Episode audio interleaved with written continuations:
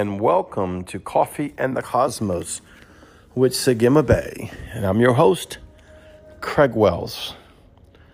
Let's talk real today. Now, of course, you're probably laughing because everyone says, Oh, you're the realest preacher I know.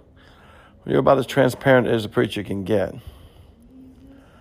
But I want to talk to your heart this morning, or maybe it's this afternoon, depending on where you're at. Thankfully, Yahweh has blessed Coffee in the Cosmos, and we're growing. And now we're over 90 countries that Yahweh is allowing us to touch and minister the gospel, the good news of Yeshua the Christ. And I'm, I'm so honored by that. Thank you for being part of our Coffee in the Cosmos show, program, whatever you want to call it. It's just a, a moment of ministry, really. Hopefully, it causes you to engage Yahweh more.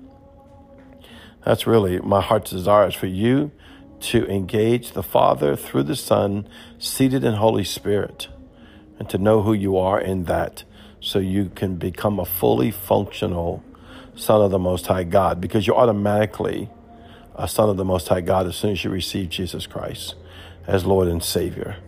Isn't that awesome? So I was engaging Yahweh, and I remember he said, uh, and he's probably told you this before too, so this is not, not going to be new. But I want you to bear with me today because you need to hear this. He said, Are you willing to go the road less traveled? Now, I know what you're thinking because all Christians feel like they're on the road that's less traveled. Because the truth of the matter is, we really are on the road less traveled. But what about if he calls you to do things that you didn't think he'd call you to do? Or what about if he tell you to move across the world? Uh, what about if he told you to take on something that you didn't even know?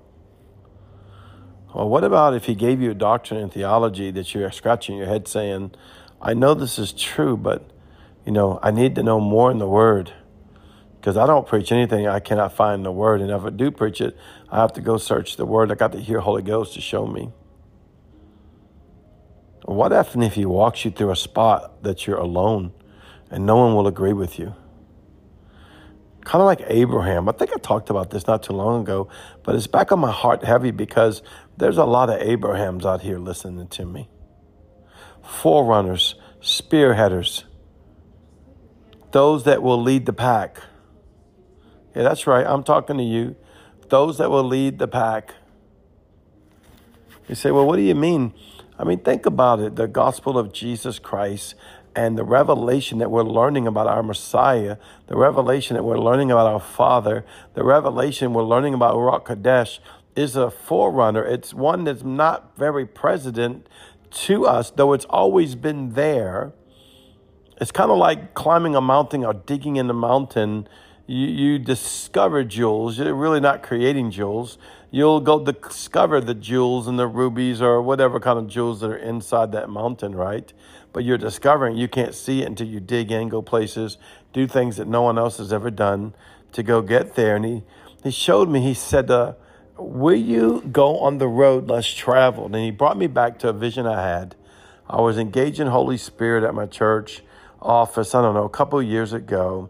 And I have this uh, prophetic door that I engaged through, representing the going through the veil, wrapped with the blood of Jesus, sealed with the seven spirits of living God, and go sit on my throne in the mountain of the Lord. And he said, Would you come walk with me alone? And I'm like, What do you mean, walk with you alone?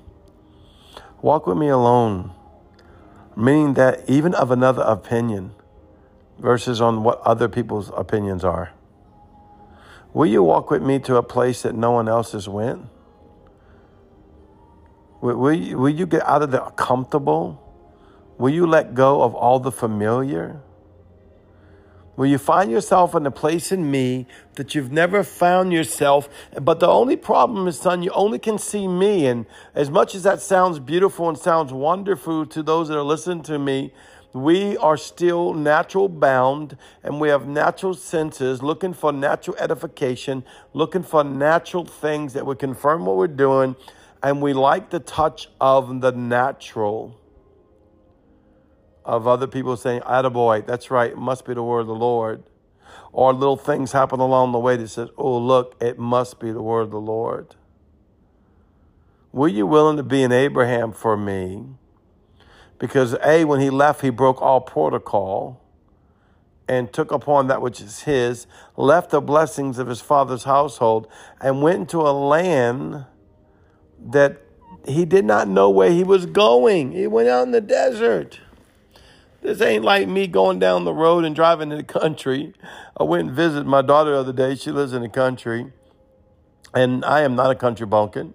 And uh, nothing wrong with being a country bumpkin if you're a country bumpkin.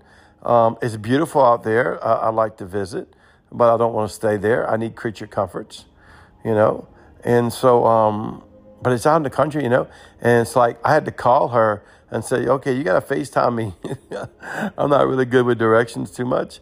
And uh, I don't want to ask directions. You know us men are. And so um, I'm like going down these back roads. And, you know, of course, I'll ask her, she's my daughter, uh, for directions so I can get to her house. And it's like, I am definitely on the road less traveled. There's no one on the road.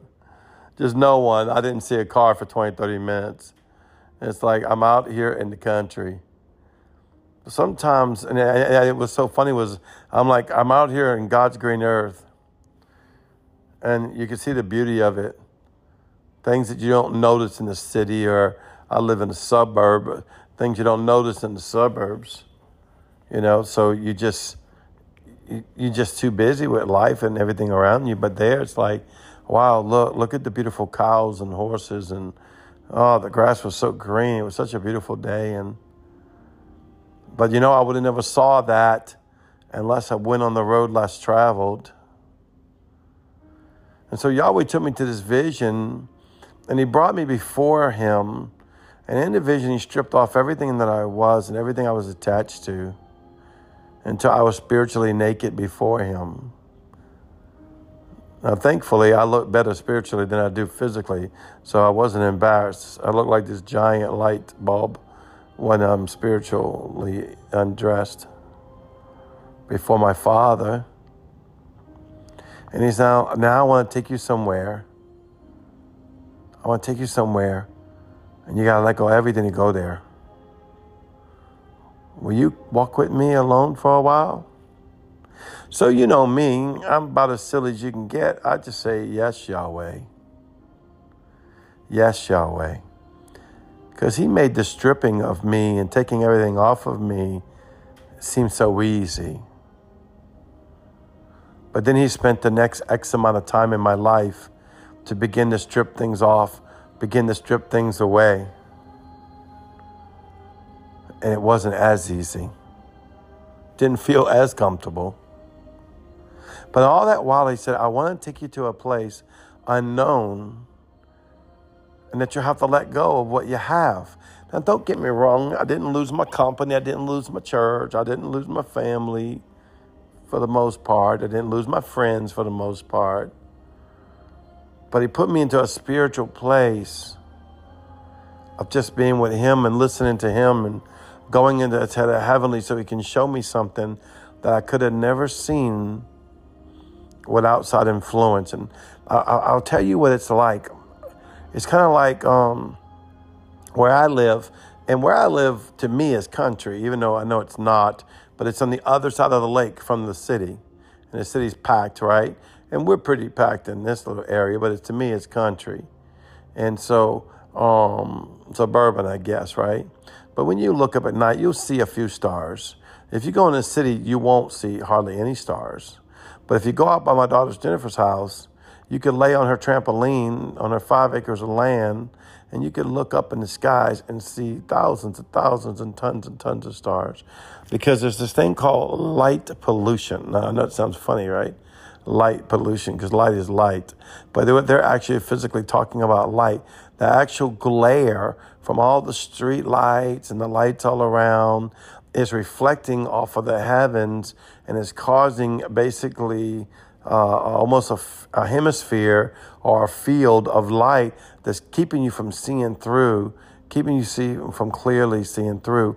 But when I went all alone and separated myself from the familiar and was able to look up and see the millions of stars that are before me, things that are there, even where I'm at right now. This is what's so funny. Those same stars are there right now. But like Daniel Jedediah Cook says, I needed to see them from another perspective. And so when I went to the place of loneliness, the place of unfamiliar, because you're not really alone. I got people around me all the time. All right. But you're going to the unfamiliar place. I could see things I've never seen before. So I want to encourage you today be joyful, step into Christ Yeshua, be filled with the Holy Ghost, wrap yourself with the seven spirits of God, and run, run unto Yahweh to the place of unfamiliar and see the realms and the mysteries and the secrets like you never had before. Well, once again, this is Sagima Bay. I loved you so much. You are so beautiful. Shalom.